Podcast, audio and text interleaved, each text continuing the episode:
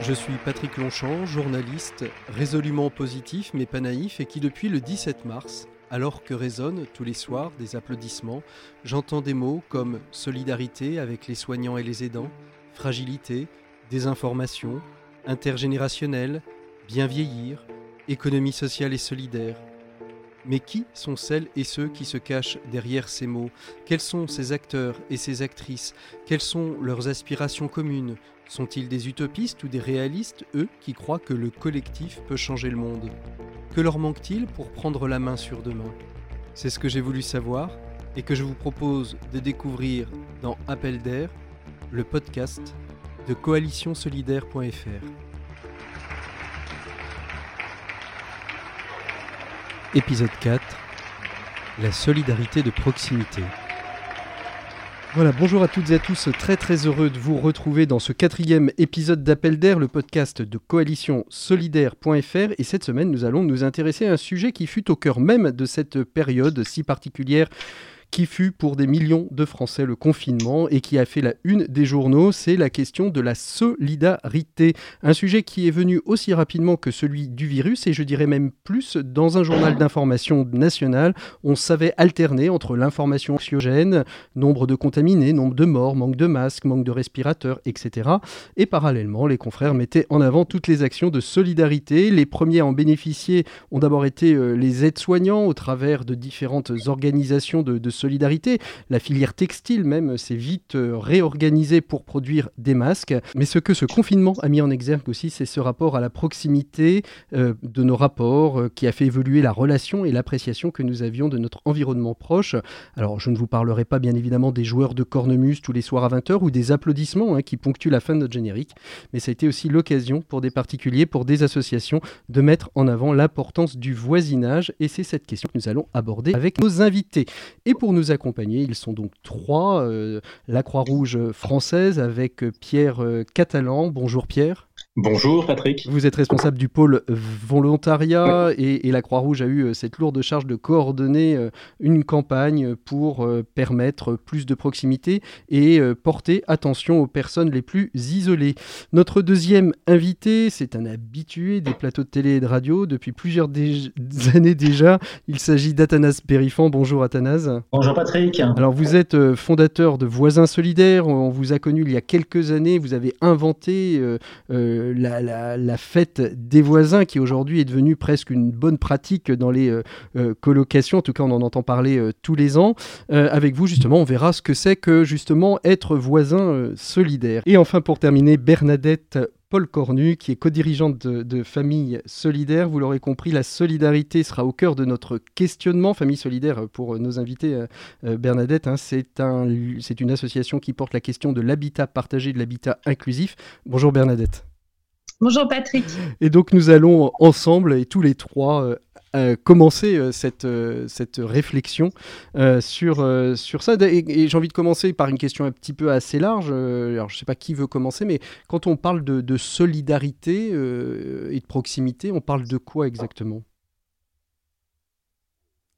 Allez, qui, qui se lance? Bah, bah, je, vais, je, vais, je, vais, me lancer moi. quand on parle de, de solidarité, et de proximité. Mais quand on parle de solidarité, on parle de venir euh, d'abord d'empathie et de capacité à venir en soutien à des personnes qui ont besoin euh, d'aide pour se relever. Et ça peut concerner aussi bien des personnes qui euh, souffrent d'exclusion euh, sociale, d'isolement, qui souffrent d'une situation de handicap, d'avoir eu moins d'opportunités que d'autres, euh, qui souffrent de problèmes euh, psychologiques, euh, etc., de problèmes de santé.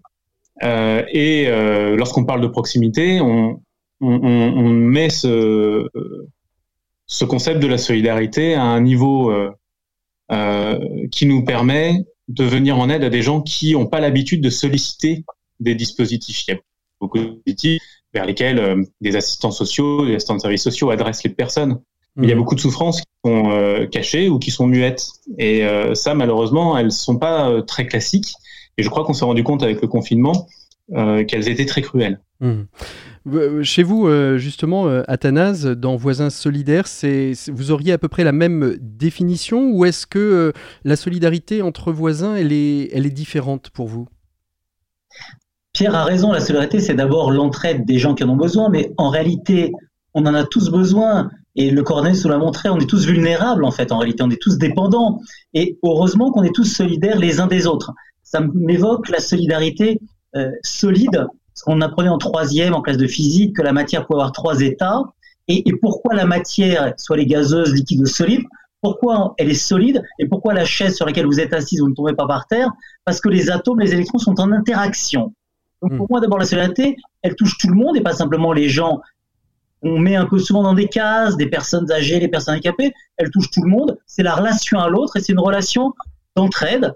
On a tous besoin les uns des autres et je crois, on l'a vu en fait au moment du coronavirus, qu'il y a des gisements de générosité, d'entraide chez les Français et que cette solidarité, elle fait du bien. Voilà. Donc j'ai envie de hmm. dire, quelque chose ne coûte pas cher, on en a tous besoin et qu'elle fait du bien, pourquoi se priver Alors Bernadette, euh, Paul Cornu, chez vous, euh, à Famille Solidaire, le, le, cœur du projet, hein, c'est l'habitat euh, inclusif, l'habitat partagé. Est-ce qu'on parle encore de solidarité ou, est-ce que c'est plutôt l'inclusion, c'est le, vivre ensemble qui est, qui, est au cœur? Est-ce qu'on peut encore parler de solidarité dans, dans l'habitat partagé?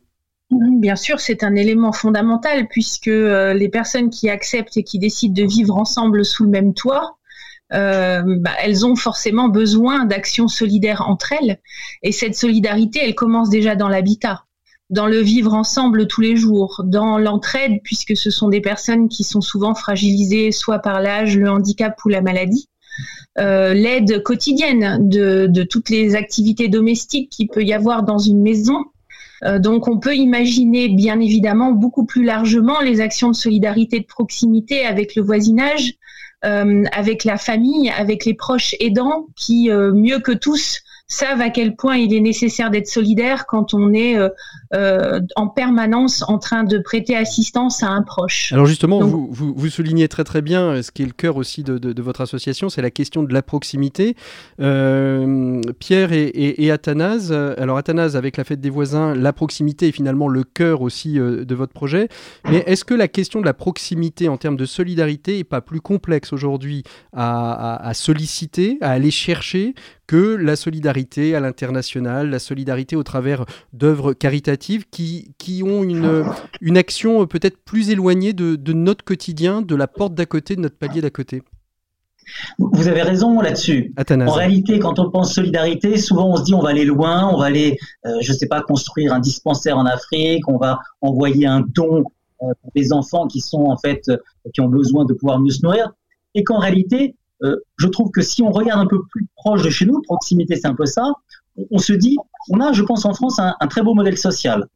Voilà, le problème c'est qu'il est fragilisé, moins d'argent public, vieillissement de la population, et l'idée va être de dire comment est-ce qu'on peut renforcer ce modèle de solidarité, et si on devait un peu schématiser, on verrait que la solidarité, elle s'inscrit, elle devrait reposer sur trois piliers complémentaires qui vont renforcer le modèle. Ça aurait été familial, voilà, ça c'est important. Et Bernadette, avec Famille Solidaire, c'est exactement ça. C'est le premier pilier de solidarité. Le deuxième pilier, c'est cette solidarité institutionnelle, organisée. L'État, les services sociaux, les mairies, les départements, les associations. Je pense à notre ami Pierre de la Croix-Rouge. C'est une forme organisée de solidarité. Elles sont importantes et elles sont aujourd'hui un des piliers principaux de mmh. notre modèle social. Et le troisième pilier, c'est de solidarité spontanée, de proximité, de voisinage, ce que j'appellerais ce lien social simple et léger. Et, voilà, qui fait du bien. Euh, souvent, notre modèle social il stigmatise un peu sans le vouloir les personnes âgées, les personnes handicapées, euh, les chômeurs, les femmes seules, les immigrés. Stop, ça suffit. Mmh. On va essayer de montrer que dans un modèle solidaire vertueux, chacun a de la valeur, chacun peut être utile à l'autre. Et ce que j'aime bien dans cette solidarité de proximité de voisinage, c'est que on est tous égaux. Quand je suis à ma fête des voisins, il n'y a pas le PDG de Renault et euh, la concierge. On est tous au même niveau. Mmh. Et ça, c'est important. Pourquoi Parce que la personne âgée peut m'aider comme moi, je peux l'aider aussi. Et, pourtant, c'est la simplicité. Et en effet, quand on vous écoute, Athanas Mérifant, euh, ça semble extrêmement simple. Euh, surtout que le, site sur lequel on peut aller se fournir en kit pour être voisin ou, ou, ou, faire la fête des voisins ou être voisin solidaire, etc., sont, sont hyper simples. Et pourtant, c'est peut-être les leviers les plus complexes à, lever, c'est-à-dire faire sortir les gens de chez eux. Vous n'êtes pas d'accord, Pierre Catalan? Je, vous vois réagir. Non, je ne suis pas complètement d'accord parce que d'abord, je crois qu'on parle de levier à aller chercher alors qu'ils existent déjà. Donc déjà, je pense qu'il faut un peu, un peu de, un peu d'humilité dans le fait que, en fait, on se rend compte que les gens se rendent déjà euh, des services les uns les autres, etc. Et qu'en en fait, il y a beaucoup de solidarité et de fait que personne ne considère être une œuvre euh, solidaire. Euh, euh, ou voilà, si si j'aide ma voisine à apporter ses courses sur deux étages, je suis le colibri de la solidarité de, de la solidarité de voisinage. Je crois que c'est pas vrai. donc ça existe déjà. Je crois que ce qui est très important pour des associations, par exemple, très institutionnalisées comme la nôtre. À la Croix-Rouge, oui à la Croix-Rouge, ouais, voilà, que mentionnait Athanase, c'est euh, qu'on arrive à rendre complémentaire euh, une, une, une, action euh, très directe euh, avec euh, des actions plus structurées et qu'on se dise il n'y a pas un qui donne et un qui soit. Dans les deux cas de, de l'action, hein, c'est on est une communauté d'acteurs et il y en a qui ont effectivement besoin d'aide matérielle, qui ont besoin d'aide concrète, distributive, c'est pas pour autant qu'ils sont cantonnés à un, rôle de personne aidée et, euh, et qu'on se dise tous, et, je pense que le terme d'entraide ou d'entraide de proximité, etc., euh, et, le bon, c'est que se disent tous que quand on donne, on reçoit. Euh, et, euh, et c'est bon, un petit peu la, c'est un petit peu la, la, la, grande valeur de la solidarité, c'est que c'est vraiment un bien euh, multipliable à l'infini de ce mmh. point de vue. C'est l'aspect du donner-recevoir. Alors justement, euh, à la Croix-Rouge, euh, chacun, d'entre vous, hein, euh, présent dans, dans, ce podcast, avait, avait agi, était intervenu sur, dans, dans Covid-19. Justement, à la Croix-Rouge, votre, votre objectif, c'était justement qu'il n'y ait alors, l'objectif, euh, je veux dire, idéal, hein, ça aurait été qu'il n'y ait aucune personne isolée et que chaque personne euh, euh, seule, isolée, puisse bénéficier d'un voisinage qui vienne prendre attention, être empathique, faire des courses, être attentif à l'autre? Moi, je crois que la raison d'être de n'importe quelle association comme la Croix-Rouge, c'est de ne pas exister. Hein. Dans l'idéal, c'est ça. Alors, euh, les solidarités de voisinage, elles vont peut-être pas permettre l'accès au microcrédit, elles vont peut-être pas permettre euh, euh, l'administration, la, la, domiciliation postale pour pour les personnes sans domicile ou déboutées du droit d'asile, etc. Donc, je pense que voilà, il y a une d'activités qui peuvent pas rentrer dans ce champ-là.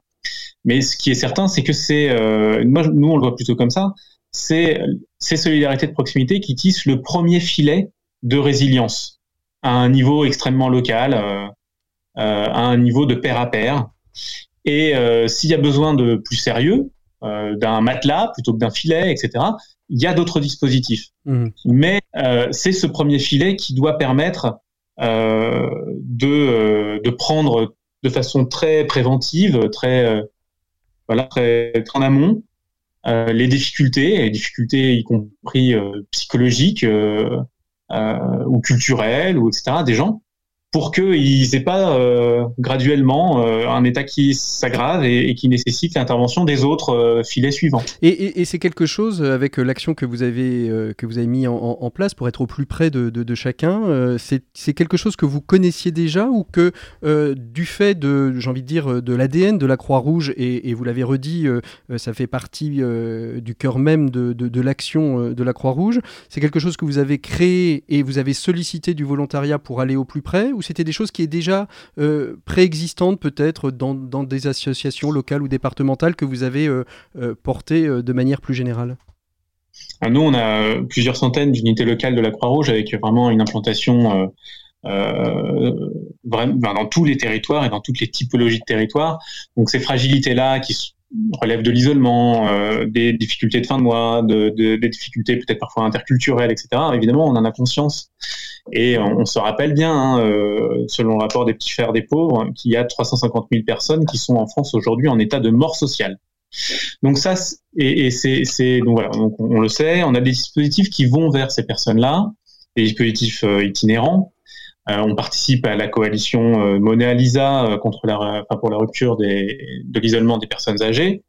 au demeurant, c'est pas entièrement suffisant dans la mesure où ça couvre pas le besoin. Mmh. Euh, parce que si tu as le sentiment d'isolement, d'abord, il concerne pas que les personnes âgées, il concerne une très grande part, euh, on va dire une grosse minorité euh, des jeunes, il concerne des personnes handicapées, des familles monoparentales.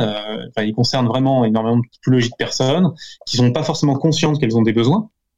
Et je crois que le dispositif, notamment Croix-Rouge chez vous, qu'on a mis en place au tout début du confinement, qui permettait d'apporter des médicaments et d'apporter des paniers repas à domicile à, à des personnes qui ne pas sortir, nous a permis euh, de cartographier un grand nombre de bénéficiaires, entre guillemets, euh, qu'on n'avait évidemment jamais rencontrés de notre vie. Mhm.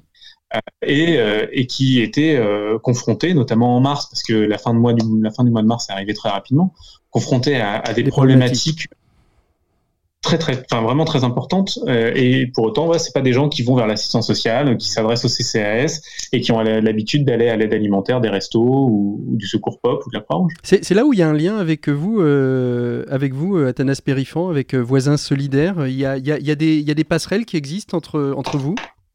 Pierre l'a dit très justement les trois piliers qu'on a évoqués sont des piliers complémentaires.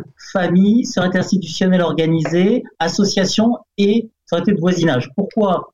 Si on pensait que la solidarité est une pédagogie, un escalier, il faut avoir des petites marches. Et nous, on est à la plus petite marche, celle des voisins solidaires, qui est de dire je dis bonjour à mon voisin, je monte à Émilie ses courses quand elle est enceinte et que l'ascenseur est en panne, des choses qui n'engagent pas. Et c'est intéressant parce que ça permet de mettre dans l'action des gens qui vont dire c'est pas trop compliqué. Hmm. Voilà. Si on me dit il faut que je rentre dans une asso tout de suite comme ça, certains vont dire oui, d'autres vont dire c'est un peu plus compliqué. Donc première chose. Deuxième chose, on va s'engager ensuite quand on a donné ce goût de l'autre. Parce qu'en réalité, la solidarité, c'est quoi? C'est le goût d'autre, c'est d'aimer les gens, c'est d'avoir envie de rendre service, c'est de se faire du bien aussi à soi. Eh, c'est pas intellectuel, la solidarité. C'est des gestes, c'est de la vie. Et j'aurais dû ouvrir notre débat comme ça en disant, aujourd'hui, pour moi, pourquoi on a besoin de plus de solidarité? Parce qu'il y a une difficulté, voire une souffrance relationnelle dans cette société. Qui touche, on en parle souvent des personnes âgées, mais on peut avoir 25 ans et gagner 10 000 euros par mois et être seul. On mm. peut être seul dans son couple, on peut être seul entouré par des milliers d'amis.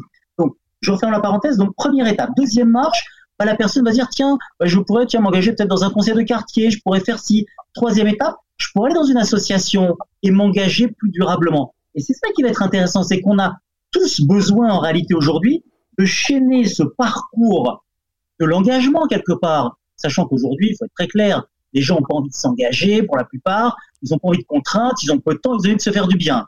Donc il est intéressant qu'on leur redonne ce bout du bien qui va permettre d'élever le niveau d'engagement de chacun. Mhm. Et l'objectif va être un moment aussi, je termine là-dessus, c'est pas qu'on soit des usines à gaz. Principe de subsidiarité. On voit bien, moi je suis élu local, je le vois bien, nos assistantes sociales, nos travailleurs sociaux font un travail exceptionnel, cette société institutionnelle. Ils en peuvent plus, quoi. Ils sont épuisés, ils sont. Voilà. Tout ce qui peut être fait par un échelon inférieur doit être fait par un échelon inférieur. J'étais avec un président de département qui préside le SDIS. Le SDIS, c'est le service d'urgence des, pompiers, pompiers sur un département. Et il me dit, aujourd'hui, les pompiers, ils répondent plus, euh, ils, refusent de se déplacer quand une petite personne âgée appuie sur son système pour dire, voilà, pourquoi? Parce que les trois quarts, c'est pas qu'elles sont tombées, qu'elles sont en situation euh, de besoin des pompiers, c'est parce qu'elles avaient personne à qui parler. C'est quand même plus simple de frapper à la porte du voisin, de passer un petit coup de fil à son voisin dessus en disant, Germaine, je me sens pas très bien là. Oh, bah écoute, on va prendre un verre ensemble. Voilà. Donc, c'est intéressant. Sinon, on va exploser. Sinon, on va institutionnaliser la solidarité. Et la réalité, sans faire de tort à personne, et je pense à l'État en particulier, une société pré-industrielle et rurale qui reposait sur la famille et le voisinage, le village, on est passé aujourd'hui dans ce pays une société où la jambe un peu société institutionnelle était hypertrophiée. C'est-à-dire mmh. qu'à un moment, la société, ça concerne tout le monde, chacun sa place, et si on arrive à avoir une stratégie globale où on montre à chacun sa place, le voisin solidaire n'est pas un bénévole. Le bénévole, c'est au-dessus. Et le mmh. bénévole n'est pas un travailleur social. Voilà et la famille a aussi sa place. Donc chacun en fait va avoir sa place. Pourquoi? Pour rendre le système plus efficace et pour surtout répartir le poids, pas simplement sur des professionnels de la solidarité, mais sur tout le monde. Alors Bernadette, euh, ce qui est intéressant là, je vous voyais opiner euh, du chef euh, via la visio sur, sur ce que disait Athanase, mais ce qui est intéressant à Famille Solidaire, c'est que quelque part, cette proximité, elle est, elle est au, cœur, au cœur de votre projet. Et justement, quels sont, est-ce que vous, vous, avez quelques éléments, quelques leçons à, retirer de cette période de, de, confinement, de ce qui a été vécu justement dans ces habitats partagés, Bernadette? Oui, tout à fait. Je voulais juste euh, avant euh, répondre à Athanas que effectivement, moi je pense que le euh, le Covid a surtout permis de rendre aussi les besoins des uns et des autres, quels qu'ils soient, visibles. visible et lisible de tous. Voilà. Et que aujourd'hui, c'est vrai, on parle toujours des personnes âgées, des personnes handicapées, mais une des principales actions aussi de Famille Solidaire, c'est de rendre toutes ces personnes-là euh, euh, visibles de tous dans la société, dans la société et, l'action et dans l'inclusion, comme on dit aujourd'hui. Mais au-delà de ce mot qui est un peu tarte à la crème, ce qui signifie, c'est qu'effectivement toutes les actions du quotidien vont être entremêlés entre chacun au sein du voisinage, dans les quartiers, avec les acteurs locaux, avec les collectivités, euh, les commerces, etc. Donc ça, c'est déjà une chose importante pour laquelle nous, on milite fortement, c'est-à-dire rendre visible euh, et détectable euh, bah, quels sont les besoins qui sont ceux de, de, ces personnes les plus fragiles. ensuite, je voudrais préciser aussi que justement, la solidarité, pour moi, ça ne se décrète pas.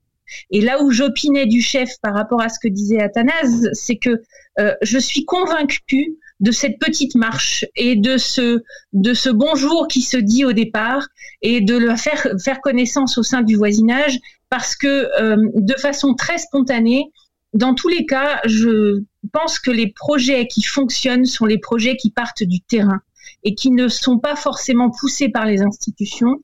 Euh, je dirais aussi lesquelles institutions euh, décuple d'efforts, se questionne énormément sur le post-Covid et pour autant aujourd'hui montrent qu'ils atteignent leurs limites. Mhm.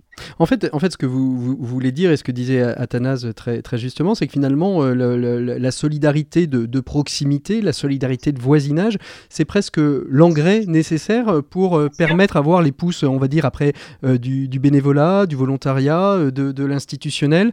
Mais si on peut s'appuyer sur, sur, sur cet existant-là, finalement, on a des chances peut-être de gagner la partie euh, de euh, d'une société euh, du bien commun, de, de, solidaires les unes avec les autres Bernadette? C'est la base de tout, en tout cas pour ce qui concerne les habitats partagés, cette acceptation du vivre ensemble, qui est un partage entre un peu de chez soi, un peu avec les autres, hein, puisqu'on a effectivement au sein de chaque habitat des espaces privatifs et des espaces partagés, c'est déjà accepter de partager un certain nombre de choses du quotidien, de créer cette proximité au sein des habitations et ensuite euh, très très rapidement de créer cette proximité avec le voisinage. Alors qu'est-ce que vous... Pardon. De telle sorte... Pardon, non, allez-y. Non, je disais, alors justement, qu'est-ce que Covid-19, qu'est-ce que cette période de, confinement euh, a, fait, a fait surgir euh, D'abord que peut-être vous n'aviez pas identifié, ou peut-être euh, que vous aviez identifié, mais finalement, jusque-là, jusque-là, il n'y avait pas eu de, de confirmation, finalement, de cette intuition de départ? Alors, l'intuition de départ, c'était effectivement d'avoir des solutions qui soient à taille humaine. Ça, c'est la première constatation. Plus que jamais aujourd'hui, on constate, et malheureusement, quand on déplore qu'un décès sur deux en France a lieu en EHPAD, on se rend compte que euh, les difficultés principales sont aussi liées au fait que rien n'est fait aujourd'hui en France euh, pour faire en sorte que les personnes puissent rester à proximité, mais sans être tout de suite dans quelque chose qui mmh. ressemble à une usine. Pardonnez-moi, mais c'est un peu mon côté militant.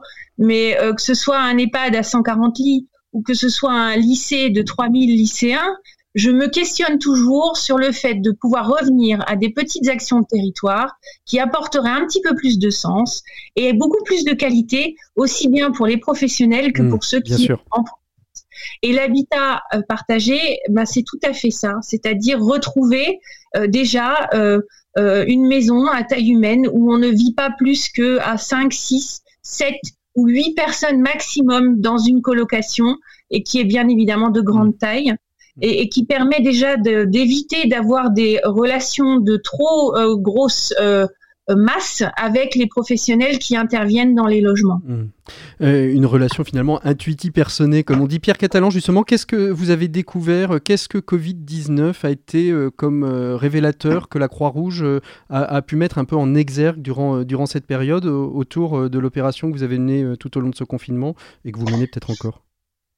Alors, nous, je, dois avouer avec euh, néanmoins un peu d'humilité que ça ne nous a pas fait découvrir grand-chose. Euh, ça, nous a permis de confirmer énormément d'orientations qu'on avait euh, commencé à prendre et qui pouvaient, parce que le temps associatif est long et le temps associatif de la Croix-Rouge peut sembler parfois plus long que le temps moyen, qui voilà qu'on avait mis du temps à, à, comment, à construire. Et finalement là, pendant ce confinement, parce que c'est moins la crise sanitaire que le confinement dont on parle, on a beaucoup accéléré sur ces différents dispositifs. Alors, on avait donc ces dispositifs d'aller vers, mais qui avaient toujours une, une optique qui était un peu de masse, c'est-à-dire qu'on a un, un dispositif itinérant, on va sur la place du village dans un lieu euh, voilà un peu déserté par les services, etc. On essaie de mettre de la vie en même temps que euh, il y a du distributif alimentaire, vestimentaire, des tablettes tactiles pour accéder aux droits et tout. Ça a une logique de masse, bien qui veut. Mmh. Alors que là, on a eu quand même un dispositif qui visait vraiment via euh, un numéro de téléphone unique, etc. À, à ce que les gens appellent et ils pouvaient être fléchés soit sur du soutien psychologique et de l'écoute, soit faire la demande euh, de livraison de paniers, de livraison de médicaments euh, sur prescription, etc. Et donc, euh, je crois qu'on a, on a un peu changé ça. Enfin, on a voilà cette approche de l'aller vers qu'on a poursuivi avec des dispositifs voilà d'appel téléphonique pour s'enquérir de la santé des personnes en situation d'exclusion ou âgées dont on s'occupe. Et puis, on a beaucoup accéléré. Et je, je allez-y, allez-y, allez-y. Parce que j'ai une autre question derrière, mais allez-y, terminez, Pierre. D'accord. Et on, et on, a aussi beaucoup accéléré sur une autre dimension qui est voilà qui, qui va à l'encontre de la tradition à la Croix-Rouge, qui est de porter l'engagement hors de l'unité locale, hors du lieu euh, qui euh, le local de la Croix-Rouge dans lequel il y a des activités qui sont organisées. Et donc on a lancé euh, euh sur sur le modèle de, de, voisins solidaires et puis en l'adaptant notamment à, à, certaines missions très très particulières qui viennent en complément de ce qu'on fait déjà, du bénévolat de voisinage. Euh, donc avec un programme qui s'appelait Confiné et solidaire et qui a rencontré euh, beaucoup de succès. On a eu quasiment 1000 bénévoles spontanés qui ont rejoint ce, ce, ce, ce, projet. On a eu assez peu de déperdition entre la volonté de rejoindre et le passage à l'action. Très important. ça. ça nous, voilà, ça nous a démontré qu'il fallait qu'on envisage maintenant le bénévolat autrement, peut-être moins formel, euh, mais en fait, c'est la même relation qu'on est en train de constater par rapport au travail, hein, mmh. finalement. Mmh. Mais, euh, mais donc voilà, on, a, on, a, on a, je pense, gagné 5 ans sur ces considérations. Donc, euh, donc finalement, vous n'avez pas appris grand-chose, mais vous avez avancé peut-être un petit peu plus vite que, que, que, vous ne le souhaitiez et, et bien, bien vous en fasse. Alors justement, sur cette, sur cette question, est-ce que ça a été un numéro unique? Est-ce que c'était aussi ce, cette proximité, ça a été aussi de la dénonciation positive, c'est-à-dire j'appelle la Croix-Rouge mon voisin a des besoins, euh, et, d'engager finalement une conversation en disant bah, comment vous pouvez peut-être vous euh, intervenir ou euh, vous-même d'envoyer un bénévole à côté? Alors moi, je suis allé sur le plateau d'écoute et d'appel plusieurs fois, donc je peux parler que de mon expérience à moi. J'ai pas de déjà, consolidé. C'est déjà, ça. C'est déjà ça. Voilà. Donc j'ai pris le profil des appelants.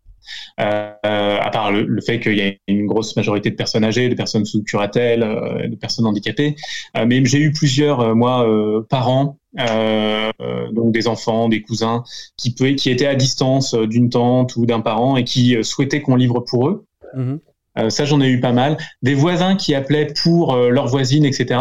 En fait, comme nous, la première question qu'on leur demande, qu'on demande aux gens, c'est est-ce que vous avez, autour de vous un voisin qui pourrait faire vos courses? Ça me semble, euh, ça me semble euh, voilà, moins probable.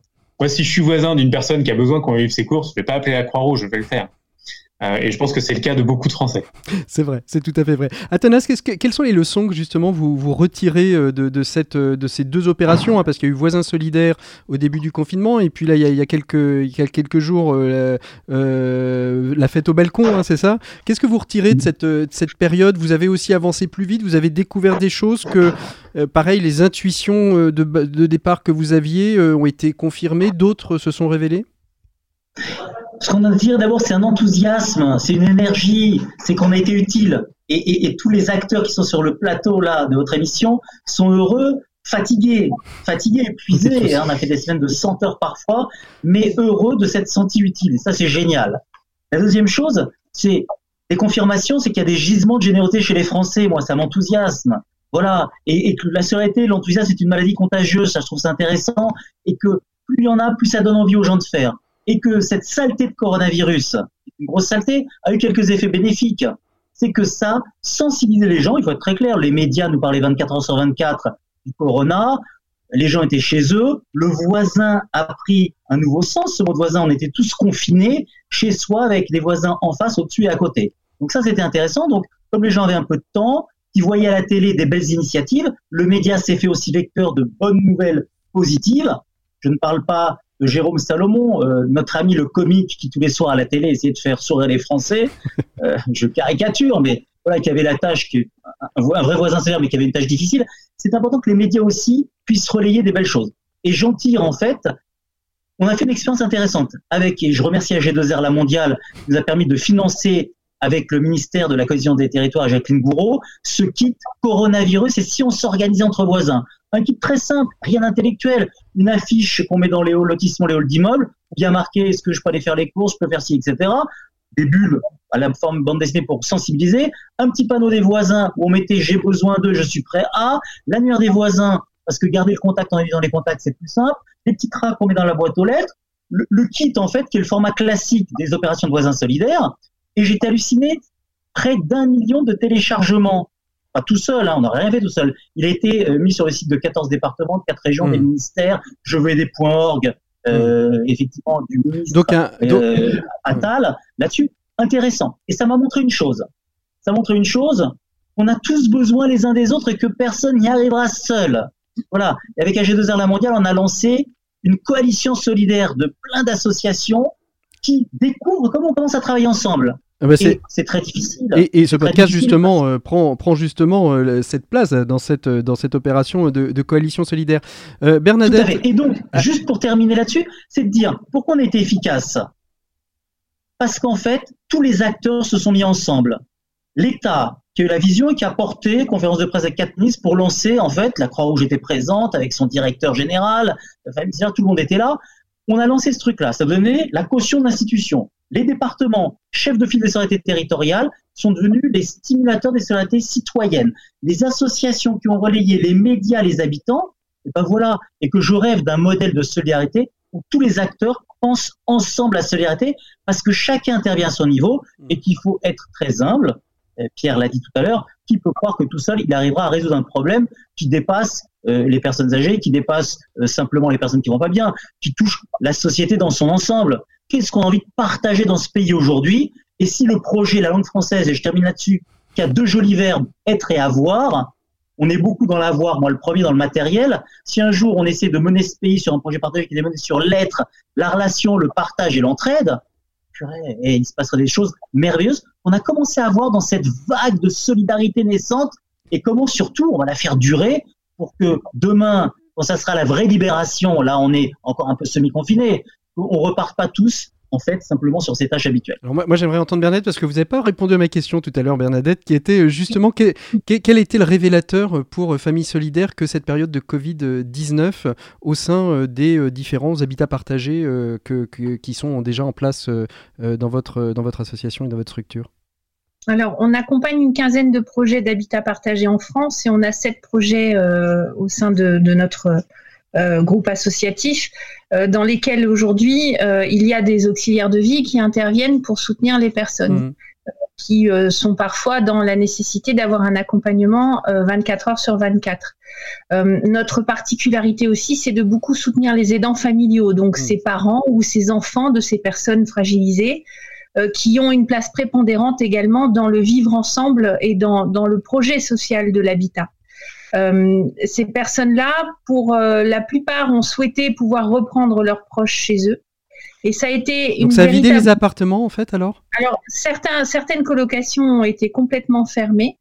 Et puis d'autres euh, ont maintenu en fait leur vivre ensemble parce que aussi très franchement, bah, parfois il n'y a pas d'aidants autour. Hein, quand on a des personnes qui sont sous tutelle, sous curatelle, qui n'ont pas forcément de proches, eh bien, il faut organiser la vie de telle sorte que cette vie continue.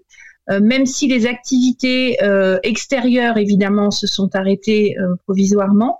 Mais en tout cas, la vie au sein de la maison a continué à se faire, bah, je dirais, de façon la plus traditionnelle et la plus classique possible, avec le soutien de services à la personne qui euh, ont aussi euh, été face à des difficultés, notamment principalement d'absentéisme, euh, également de, de, transmission du virus, et on a vu effectivement que ça pouvait être un vrai problème, d'où l'importance aussi pour nous dans nos habitats de ne pas être en, en surfréquentation de professionnels différents, mais d'avoir toujours les mêmes professionnels qui interviennent dans les mmh. habitats ce qui est déjà important d'une façon normale et générale parce que bah, c'est bien quand Mamie Jeanne, elle n'a pas le passage de cinq personnes, différentes. avec qui elle peut en effet créer un lien, un vrai lien.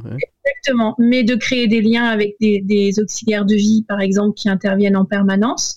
Donc ça, c'est une chose. Et puis les aidants, par contre, qui ont récupéré leurs proches pendant le Covid, bah, se sont retrouvés euh, dans cette extrême solitude dans laquelle ils étaient avant Hmm. la création des habitats partagés, euh, dans ce constat de dire bah vraiment j'ai plus les épaules parce que bah, maintenant j'étais bien heureuse que l'habitat partagé se soit mis en place hmm. parce que ça m'a donné moi en tant qu'aidant du répit dont j'avais vraiment besoin et je me suis retrouvée de nouveau euh, face à ces difficultés, face à cette solitude. Hmm. Euh, et, et, ce problème de faire face bah, pour soi-même déjà, et puis pour son proche qu'on accueille chez soi. Alors j'avais plein d'autres questions, on arrive un petit peu au terme de, cet échange. Il y, avait aussi des questions, euh, moi, qui, euh, euh, voilà, qui me questionnent sur la notion de solidarité et de proximité. On voit de plus en plus, et là on rentre dans la partie peut-être plus business, on est tous, on est tous liés à, cette générosité, que ce soit voisins solidaires, que ce soit la Croix-Rouge, que ce soit famille solidaire. Mais aujourd'hui on, on, voit naître des sites comme Allo Voisin, où on va monnayer les services. Je vois aujourd'hui, alors c'est des beaux services, hein, je ne dis pas qu'ils ne sont pas utiles, hein, mais aujourd'hui on voit finalement un business de la solidarité. Je pense aussi à, toute l'action que met euh, La Poste, qui est certes un service public, mais qui monnaie le fait qu'on passe chez vous euh, voir si vous allez bien. Est-ce que, euh, est que finalement c'est un peu un échec de la solidarité ou est-ce qu'au contraire c'est peut-être une démarche conjointe, parallèle qui est nécessaire? C'est un peu ma, question autour de cette, de cette question de la solidarité et de la proximité avec tout ce business qui se crée. Qui veut répondre? Alors, si vous permettez, Athanase. ne faut pas opposer les uns aux autres. J'étais sur un plateau avec le patron d'Allo Voisin, qui est un garçon sympathique, ah bah, qui a décidé d'en faire une activité. Je n'en doute pas, je n'en doute pas. Hein, commerciale. J'étais avec la directrice de la RSE de la Poste, qui est aussi une personne sympa. Et c'est la complémentarité. Mais c'est vrai. Et tout à l'heure, Bernadette a parlé de son côté militant. À un moment, c'est la conclusion. J'ai aussi laissé sortir un peu mon côté militant. Je trouve qu'entre l'être et l'avoir, la société est tellement partie dans l'avoir et dans le matériel qu'il faut préserver des espaces de gratuité, quoi. Très clairement. Et moi, je le vois bien. Et c'est la difficulté d'une asso comme voisin solidaire. Je peux pas lever des millions d'euros parce que quand je dis euh, un voisin solidaire va aller aider les courses, faire les courses de personnes âgées, il n'y a pas de business ça va Pas rapporter 2 euros à G2R la mondiale. Donc à G2R la mondiale, ils sont généreux, spontanément généreux. Et je salue Tristan Hawk qui se bat et qui est merci à lui parce qu'on ne serait pas là sans lui. Voilà. Donc attention à ne pas tout marchandiser s'il n'y a pas une part de gratuité, on laissera aux générations qui viennent un monde d'abrutis, très clairement. Donc, il faut l'un et il faut l'autre, de la manière où le voisin c'est la première fois, je dis bonjour à la personne âgée, je lui fais de temps en temps ses courses, mais c'est pas à moi de faire le truc, où il y a la poste ensuite, où il y a le bénévole, où il y a l'assistante sociale, chacun son rôle de manière organisée pour qu'on soit plus efficace. Pierre Catalan voulait peut-être et puis Bernadette. Alors je vois, je vois Bernadette qui veut réagir ah et, Pierre non, euh, commencer et puis après je vous laisse la parole Bernadette. Allez-y. Non, euh, rapidement, euh, on n'imagine effectivement pas une infirmière libérale, une infirmière à domicile se faire payer plus cher pour passer une ou deux minutes de plus avec une personne chez qui elle intéresse. Alors vous très bien imaginer que en question pourrait, et parce que ça lui facilite probablement son travail pour l'avenir, prendre du temps pour connecter la personne en question au voisin, etc. Je pense que la Poste, depuis longtemps, le facteur, en fait, il a ce rôle de lien social. C'est pas pour euh, rien qu'il est dans les films de euh, euh de Jacques Tati, de voilà, c'est avec Rému. Enfin voilà, c'est le postier, c'est une figure, c'est comme ça. Je, je, crois que plus il y a de portes d'entrée, mieux c'est. Et le problème, c'est que comme c'est une relation donnant-donnant, si je paye la Poste pour entre guillemets contraindre mon parent isolé a du relationnel, de toute façon, ça ne marchera pas. Or, le travail, il est à faire sur les préjugés, euh, sur le regard qu'on a les uns envers les autres, sur l'empathie, euh, sur le non-jugement. Et, il s'applique également aux personnes qui auraient besoin d'une rupture d'isolement ou d'une action de ce genre-là, évidemment. Et à partir du moment où on a fait ce travail-là, le postier, je suis certain qu'il le fait, mais avec délice, gratuité et plaisir, parce que c'est le sens de son travail, le lien social. Donc moi je pense que c'est des avatars euh, qui euh, correspondent, on va dire, à l'époque. Et euh, c'est à nous tous, acteurs, et les postiers, et les infirmières, et les bénévoles, et les voisins, de contribuer à un changement de regard, à un changement de préjugés. Mmh. Bernadette, alors vous vouliez réagir aussi tout de suite après? Oui, oui, oui, je suis assez d'accord avec ce que vient de dire Pierre et, et Athanase.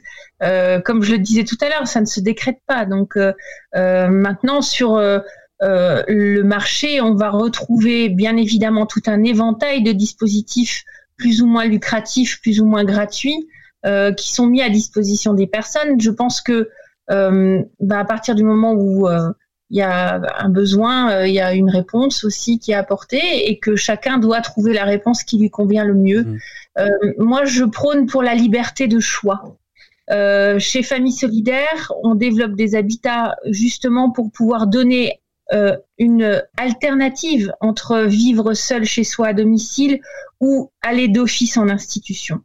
Et bien évidemment, ça ne signifie pas que le dispositif que nous mettons en place est la réponse universelle. On n'a absolument pas cette prétention. Ce qu'on souhaite, c'est simplement apporter une liberté de choix supplémentaire à toutes ces personnes qui auraient envie d'autre chose entre le, domicile individuel et l'institution. Voilà. Et je pense que on aura de choix et plus il y aura de, possibilités et euh, plus euh, les personnes auront cette liberté. Voilà. Eh bien, on va, on va, s'arrêter là. Merci à, tous les trois hein, d'avoir euh, répondu à cette question, hein, sur la, cette question, à cet échange hein, sur les solidarités de, proximité. Il y aurait eu certainement beaucoup d'autres choses à dire, peut-être dans, dans, prochain, dans deux prochains podcasts, euh, qui sait, peut-être. Euh, merci à, tous les trois, en tout cas, d'avoir participé. Nous, on se retrouve dans l'épisode 5. Et dans l'épisode 5, justement, eh bien, on parlera d'autre chose qui est la notion de, d'emploi, justement, d'employabilité, de retour à l'emploi. C'est une vraie question aujourd'hui, particulièrement dans cette période qu'on a traversée et qu'on va traverser tous ensemble. Merci beaucoup à tous les trois, à très bientôt, au revoir et je vous donne rendez-vous sur coalitionsolidaire.fr si vous voulez réécouter ce podcast et le partager tous ensemble avec euh, vos euh, interlocuteurs. Merci beaucoup, à très bientôt, au revoir. Merci Patrick. C'était Appel d'air, épisode 4. Pour suivre toute l'actualité et réécouter les podcasts précédents, rendez-vous sur coalition-solidaire.fr.